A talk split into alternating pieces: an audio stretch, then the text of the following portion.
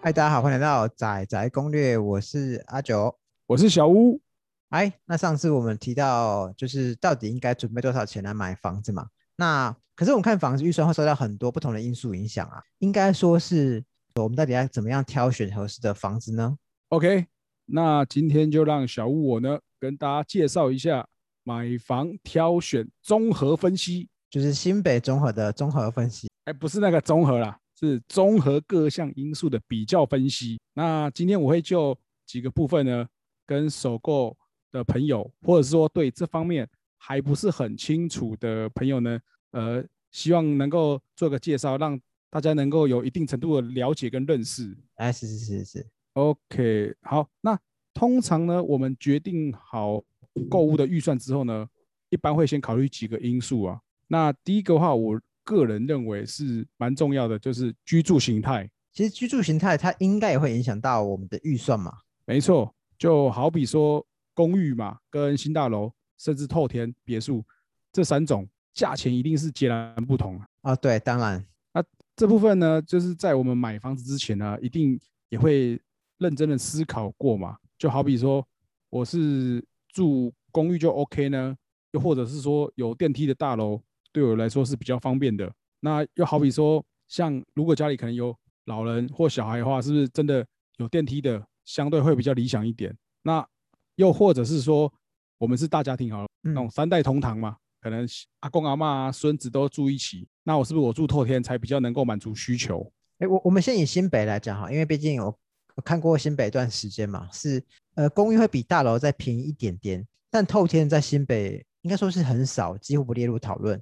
但不过小屋本身是在桃园嘛，那我想桃园透天可能跟其他地方又不能同一而论啊。没错，那这个话其实因为是跟我们每个区域嘛，大家早期的生活心态会有关嘛。那像双北的话，应该多是以公寓啊或是华夏为主。那像双北以外，好比说像我们在桃园这边的话，早期还是透天是比较多数的，电梯嗯大楼反而是后期才比较慢慢出现的居住型。OK，那简单我们刚才有小聊一下居住形态嘛，那接着我们会建议说，针对我们希望购物区域的大环境来思考。哎呦，什么是大环境啊？是 location 的意思吗？字面上的意思是没错啊，但如果我们细分来讲啊，我认为哦，应该还包含地点之外的一些像生活机能，因为每个人每天我们生活就是食衣住行娱乐这些息息相关的，所以最先考虑的应该是生活机能能不能接受啊。举例来说，像采买好了，啊有的人可能不需要离卖场很近，啊，一个礼拜去一次就够了。那我是不是说，或许我找房子的话，可能可以找呃市区，然后稍微外围一点就 OK。哦，应该是说，比方说你住在郊区，但是你自己有开火，所以今天即便呃你家住的离市区或卖场很远，但你可以一礼拜去一次就 OK 了。对啊，如果我不需要非常便利啊，我就可以用比较低一点的预算，呃，买在郊区的房子。但也有可能我就是那种离不开可能小七啊，或是全联啊、药妆店这样子的人，那是不是可能就是选择在比较市区的房子比较好？那这个每一个人想要的纪念可能就不大一样啊。对，那如果说你是一定要那种步行就走得到的那种话，可能有便利商店或是很多吃饭的地方，要到这么方便才行的话，那大概就真的只能找市区或闹区的房子啊。哦，对啊，OK，那生活机能这部分嘛，就是完全其实说穿了就是看自己的个人生活习惯。那讲到这边呢，我们在生活机能之外，还有什么东西可能也是要一起考虑的。那相信我们每个人啊，每天多数人应该还是需要上班工作的嘛。那上班的话，是不是就会考量到我们的工作地点？你讲的是通勤嘛，对不对？没错啊，讲到通勤的话，当然同时我们就是讲的交通问题。那像以双北为例啊，我相信大多数的上班族应该会比较相对是依赖捷运或是跟公车，但我相信可能也有自己骑车或开车上下班的朋友啦。那双北之外的县市啊，好比桃园来说，那更别说我们自己通勤的可能就更多了。那通勤的距离啊，跟时间啊，你自己是否可以接受？那尤其是市区啊，包含周边啊，上下班的景象，哦，那真的是哦，那塞翻天了，对不对？那可能一个红灯，你看它可能都过已经三五六次绿灯了，它却一动也不动。啊，光是这个部分啊，听到这你就可能知道这个交通因素的重要性。那尤其你又是那种跨县市开车上班的，像附近有没有交流道啊？或者说你需要开车开多久才可以上交流道啊？通勤时间大概要多久？这也都是需要被考虑进去的。像我有听过啊，有些人在考虑通勤的时候啊，甚至会尝试在上班时间哦，在想住的地方，比方说住旅馆，通勤几天看看，看到底要多久才可以挤上国道。哦，这个我倒是也有听过类似的情。那再来是说，如果你是家里面刚好有小朋友，或者是说已经那种学龄前的小朋友准备要上学的话，那可能又有其他的问题，学区的问题嘛。没错，你看我们现在。普遍来看，多数的就是国小、国中啊，大部分家长是不是就接送比较多？那如果说我们是步行距离内就可以上下学的话，可能是不是会比较好一点？所以，如果我们找的房子呢是在离学校近一点，那对爸妈来说就会轻松不少。那小朋友可能也可以那个多睡一点嘛。哎，不过以双北学区来说啊，就是学区仔其实是真的是特别贵啊。OK，因为如果假设说你距离学校太远的话，可能要斟酌一下。因为毕竟十二年国教嘛，那以我自己个人的经验来看的话，我们以前接触到蛮多客户啊，确实也是因为可能要解决小孩子上学的问题才换房子的也不少啊。哦，对啊，倒是蛮常听到的。OK，那小朋友的问题有考虑进去的话，那再来可能是这样，就要考虑到家里面的长辈老人家了，因为我们人总是可能会有个什么病痛啊，需要看医生嘛。那尤其是可能。老人家这种问题会相对的多一些，所以医院就诊的问题也是需要被关心的。那有些就会因着这样子的需求嘛，所以会找那医院周边。那像我自己本身接触到的蛮多客户啊，或者说我一些亲朋好友们，那确实有蛮高比例都是像这种可能退休族群，又或者是说因为他本身有些慢性病需要常常回诊的，然后会去找在医院周边的。那像我之前有一个客户，他也是。卖掉台北市的房子，然后可能他想要就是为了说以后可能要固定回诊，那他可能是在好比说长庚看医生好，他就想说去长庚附近的那个从化区林口那边嘛，然后就是去那边找那附近的住宅区。所以假设像有这方面需求的购物朋友啊，那如果像你家里面是有老人家是那种行动不方便的话，那以我自己个人经验来看哦，个人建议啊就是通勤。距离医院的这个通勤时间有没有尽量是不超过三十分钟来说，用它作为一个找房子上的考量会比较理想。那我们在这边做稍微做小结好了，就是以大看房子来讲，大环境有分几个要素嘛。第一个我觉得应该是离我原生家庭的距离，比方说我住中和，然后我家人住土城，那我太太那边娘家是在泸州，那基本上我找房子，要不就是找工作地、原生家庭的地方。哦，要不然就是找就大家都去哪边都方便的地方。那再来就是生活机能嘛，是我一定要选择适合我生活模式的。比方说，我在不在意市场啊、捷运等等的。没错，这个是看个人生活习惯。人家刚刚有讲到说，就是如果我今天预计买的房子是要离我工作地方呃远近的话，那其实我我不可能原本租房子，好，那上班本来只要五到十分钟就可以到公司，但我硬是买了一个。好，通勤要两个小时的房子嘛？嗯，没错，因为工作问题是每天都一定会碰到的。再就是，如果今天家里面有小朋友，或者是未来预计会有小朋友，那总不可能说呃不考虑到以后小孩长大以后的学校问题嘛。所以，毕竟现在选学校也是相对很重要的一件事情。是啊，孩子的教育问题也是相当重要。那所以找房子就学问题这个部分呢，也是需要一并被考虑进去的。好，再一部分就是医疗。假设我们今天是银发族或者是高龄族群，好，那其实就要考虑是不是要买在离医院不远的地方。但医院其实是双面刃啊，因为我听过有些人会把医院列为是闲物设施，但其实有些人会蛮需要医院的。对，那这部分就是对于需要的人来说呢，确实是一个关键，或者是说重要不可或缺的啊。但对我们可能是比较不会常去用到的人来说。却是避而远之。那好比说，我们最怕就是在大半夜的时候听到救护车的声音，这应该是很多人会都被吵醒过。哎，熬一熬一嘛，对不对？没错。那 OK，既然聊到这个部分的话，我想说，那我们就顺便来讲一下那个闲物设施好了。那以台湾自己我们这边本身为例好了，大家公认闲物设施呢，呃应该就不出那几个嘛，对不对？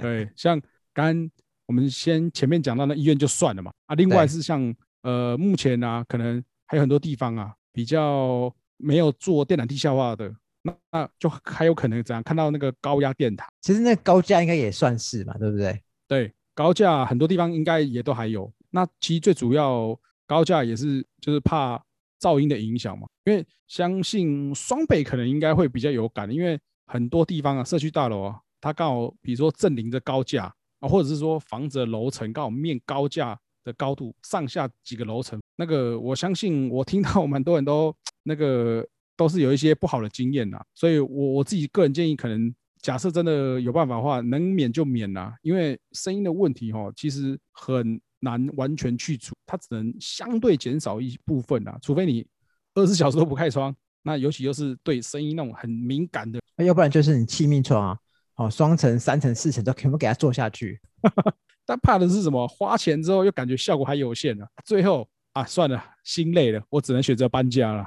其实真的是噪音问题，真的是蛮扰蛮扰人。比方说，其实有些有些人也蛮 care 公庙，公庙应该也算是一个嘛，对不对？公庙的话，我我觉得可能会会有一些是这样，就是说看你个人的信仰或敬，因为有些可能是不同宗宗教的，比如说呃信天主教啊、基督教这些，跟我们台湾自己本身道教这些宗教不一样的，可能就会有些会比较没那么喜欢嘛。然后或者是说家里长辈或老人家会在意说啊，尽量不要埋在庙附。那那不论说你是那种宫嘛，对不 对？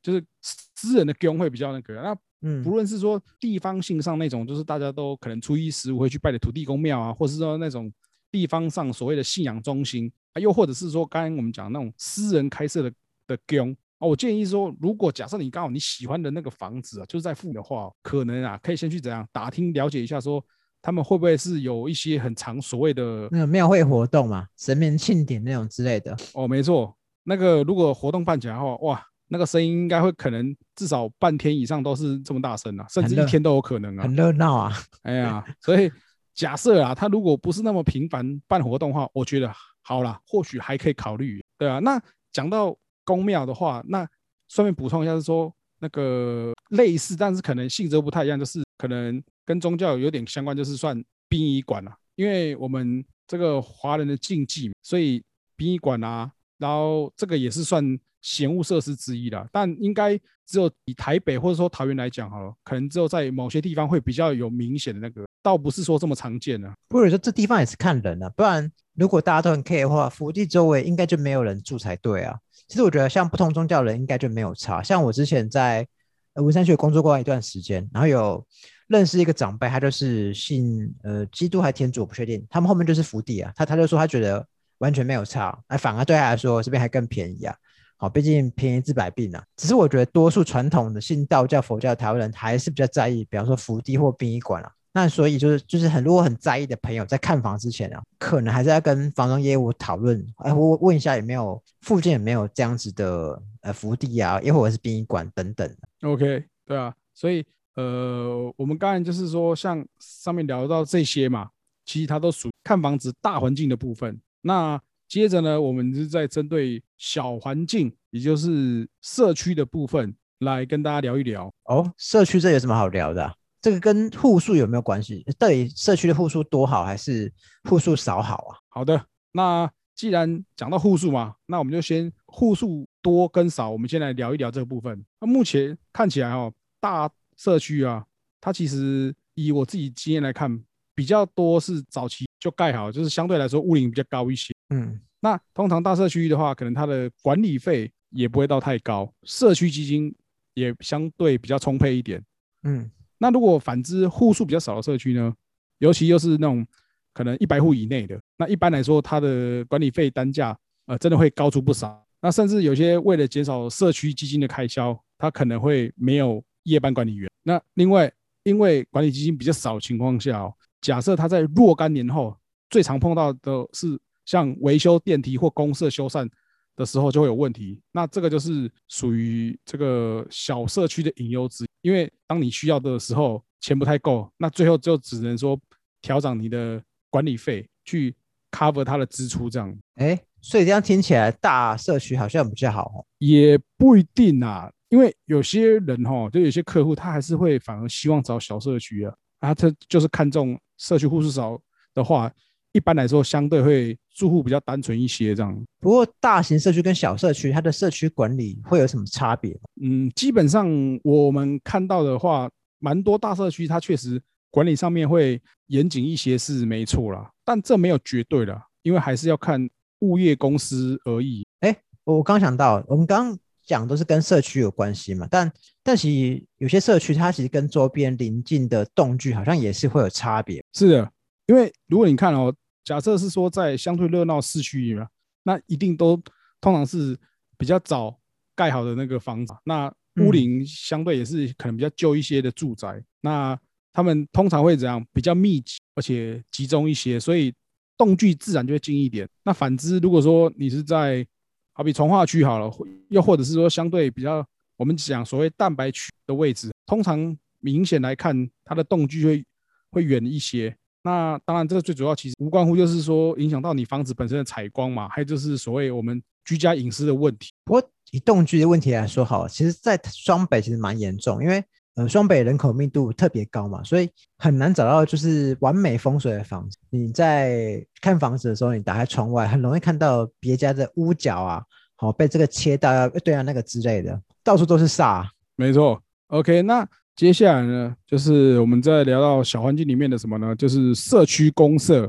哎呦，万恶的社区公社是不是？呃，每个人是这样的，对公社都可能会有一些不同的想法。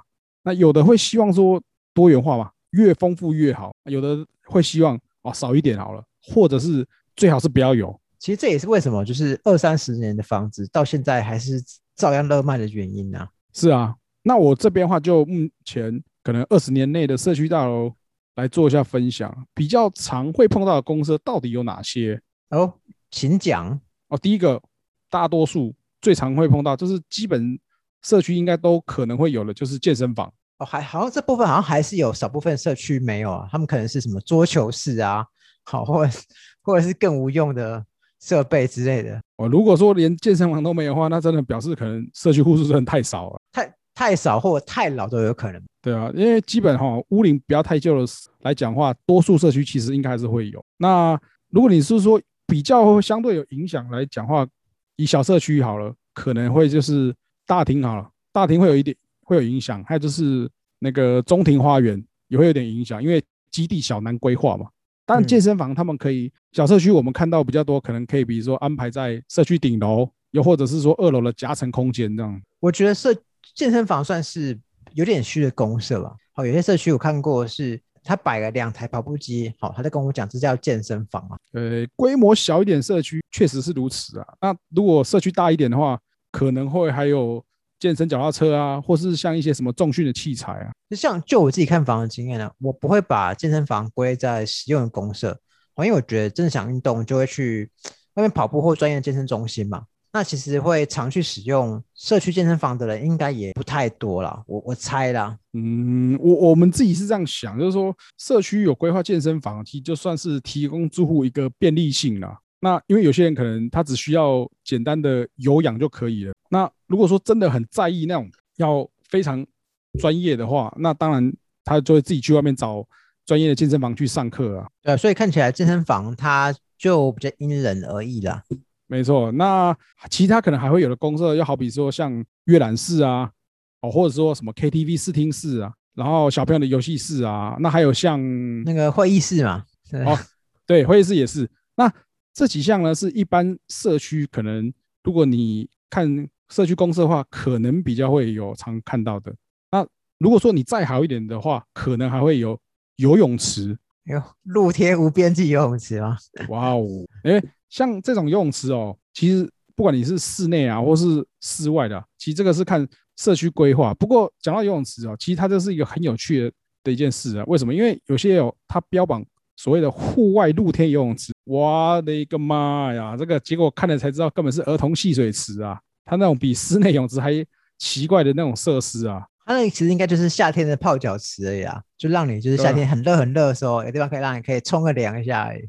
对吧？这是一个真的是蛮奇怪的公社啊。那当然，因为运动习惯啊，那还有可能就是说养护的问题啊，所以游泳池哦这部分一直争议都挺多的。其实我觉得每个社区对公社规范都不太一样啊。像我看过有些是看管理管理费多寡，给你一些点数做使用；，而有些是社区规定，然后你只要有登记就可以自由使用。所以我是建议各买方是在参观社区看房子的时候，都要有优先去了解啊。比方说，先问房东说：“哎，这个公社看完以后，那到底是怎么样使用啊？啊，怎么样可以预定等等的。”是的，像这些问题哦。都可以先请带你看房子的业务帮忙先询问啊，或者是说在看房子当下呢，直接问管理室的管理员，又或者说可能社区的总干事主任之类的。那刚前面讲的那些嘛，其实它都是算休闲类的硬体设施啊。那现在我们接着来讲日常必须相关的，像德本社，对不对？哎，没错，讲到重点了，因为毕竟啊，现在。既然如果都是住那种有管理的社区大楼啊，当然希望我倒垃圾这件事情要轻松一点嘛，我不用每天还要赶着回家说，哎，时间到了，垃圾要来，跟他追追着他跑嘛。那以目前多数社区通常都会有一个专门集中垃圾的回收室，那新一点或者是说好一点社区啊，还会有一些冷藏设备嘛，避免说你在放的时候会有那个腐烂恶臭问题。那倒垃圾的话，时间当然就是。大部分现在看看起来很多都是那种全天候二十四小时的，那可能或许有一些还是是有一些什么限定时段这样子。其实这部分应该也是看社区规定的。像我之前有看过有个社区，他就还蛮有趣的。他说他们的呃垃圾堆存放是有冷藏，但房仲强调说哦，但因为我们这边气候蛮宜人的，所以呃在经过。呃，经过住户决议以后，哈，那我们冷藏是不使用啊，大家就只是单纯来存放啊，主要是电费考量，对啊，对吧？这个很明显啊，这不是什么气候宜人的问题啊，是不想花钱啊，对的，就是看社区规定啊，对，OK。那另外就是说，在道路社这个部分以外呢，每天在社区可能我们会碰到就是社区的停车问题，那这个部分呢，差别是怎样？就在于。方不方便？好比，嗯，我们以双北为例好了，土地寸土寸金嘛，那很多人都是买机械车位的，虽然应该蛮多，但是到其他外县市好了，就好比说像我们桃园，又或者是说中南部话，哦，这个机械车位可能或许大家就不是那么爱了。其实我觉得双北以外的地方，应该没有人愿意买机械车位吧？呃，其实还是有哦。如果早期的一点社区，或或者是说像呃，也是那种。基地比较小的社区，他们可能就会有一些所谓的机械车位的存在。不过中南部应该波平车位还是居多啊。对很多中南部人来说，应该说是我蛮多朋友中南部人，他们都觉得，哎呦，傻子才买机械。啊。所以那讲回双北啊，就是我们可能这样以平均看到来说，比较多看到旧社区啊，都是配所谓的那个机机车位跟机坪，又或者是坡机车位。哈，什么是机机车位？哎，听清楚，不要会错意哦。机机指的是我们机械升降方式进入车库，然后停到机械升降或者是平移的车位上。哎，它这个描述方式是说，前面讲的机械是如何进入停车场，那后面那个机呢？这个机械表示说车位的形态。那像刚才讲到机坪啊，跟坡机也是意思一样哦。所以，所以我们常听到坡平就是坡道进入，然后平面车位嘛，对不对？没错。哦，那原来就是这里。那那有看有看过什么叫仓储车位或停车塔？那其实就是停车塔，也基本上也都是主要都是机械为主，那个就更复杂一点。但是因为那个在台北可能才比较会看得到啊，双北以外基本上就很少。就像像那种，它是直接车开进去，人出来，他就自己帮你停好。对，它就是完全机械帮你停好，你也不用特别说什么要挪到哪边去，它是车子进去之后，全部都靠机器来处理。不过这样就有问题啊，上下班时间。好，如果好早上八点，同时有六个人要取车，那怎么办？哦，那就是比脚程啊，啊不是？看谁先 到，跑先快，看谁先去按按按照自己的车嘛，对不对？没错，所以最方便的，最方便还是波饼嘛，最方便的。对，没错，波饼一定最方便。你自己开车出来，你完全不用受什么机械那个等待时间，或是怕会不会有故障的问题啊。所以这也是波饼最贵的原因一嘛。对啊。哦，OK，那。讲到停车场，还有一个可以注意的是什么？就是像呃地面铺设的一个状况。如果大家有在看房子当中呢，如果你会有可能有发现说比较旧一点社区呢，它早期哦比较都是用那种柏油铺的那个地面，那后来呢，比较新一点社区，可能它就是比较多会采用是所谓环氧树脂的，就是那种塑胶材料，就是像类似有点像 PU 的那种感觉。哦，就是因为比较好养护的关系。对，那呃，环氧树脂是这样子啊，它其实是如果大家可能稍微有对化学有一点了解，或者说有用过一些粘着计划，应该就有听过 epoxy 这个东西。其实它就是 AB 胶的材料。哦，那这 epoxy 呢，它是相较于早期传统的那个柏油路面，它是比较耐重压，然后耐久用，又好清洁。所以，呃，如果有印象看过博友的那个地下室停车场啊，可能会常常看到是一个问题，它是坑坑巴巴的，因为车子常常经过嘛，久压之后它会有一些裂掉或什么，就是有一些痕迹在上面。但 epoxy 地板的话，相对来说比较不会有这个问题，所以后期大多数社区都已经改用这种材料来铺地面。我听起来这个内容也是相当多、相当繁复哎。那不过因为时间问题啊，我觉得我们应该要先在这边先开中断。那我们先总结一下今天讲。好，我们刚刚最开始我们讲的是房屋的形态嘛，先大家先想好自己是要买公寓、好大楼还是透天。那最开始看房子要先看大环境嘛，比方说，好整体你想要买在哪边，好什么样的环境，你希望你房子附近做到是要不要有市场啊？好，捷运啊，公车站等等。好，再回到社区本身。好，社区大小会攸关到你管理费多寡跟各不同社区的管理的形态嘛。那因为再来，今天主题比较多，那再来我们会在之后的集数再介绍房屋本身到底可以怎么看，跟应该怎么看。好，那我们今天就先到这边告一段落喽，大家拜拜，拜拜。